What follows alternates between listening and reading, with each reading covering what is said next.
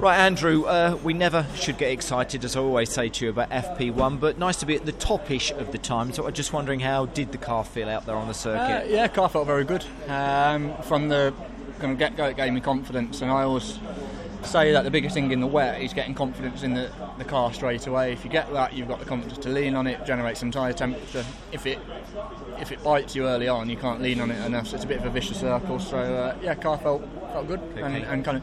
It's quite nice that we tried other things and none of them were as good as what we rolled out with, so yeah, happy with that. You don't think you'll be tweaking too much out there ahead of FP2? No, I don't think so. I think that, track's going to stay consistently wet, so we'll have a look at it, but I think we'll roll out as we did in FP1, and I'll see what I can do on the driving side of it to see if there's a bit more time in it, which I'm sure there is, so we're certainly in the ballpark with it, and these conditions don't normally favour the rear-wheel drive cars massively, so if we can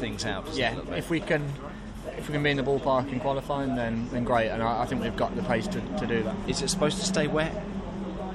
You're thinking that, I think, as a team, aren't you? Yeah, I think it will stay wet, so why do you know different? Well, no, I say it's just rubbish, isn't it, for everyone concerned, or it makes it really difficult to predict, doesn't it, if it's one of, not one of one or not one of the other. It makes our life all easier if it's just consistently wet, if I'm honest, because you don't have to worry about that, you don't have to then try and compromise and set it, you can just go full wet, so not that we're looking for an easy ride, but it's a bit easier for us if it is. It makes it all easier around, so you like a wet qualifying, I think, wouldn't you? Yeah, I think so. Yeah. And a good one. A good one. Qualifying, that'd be nice.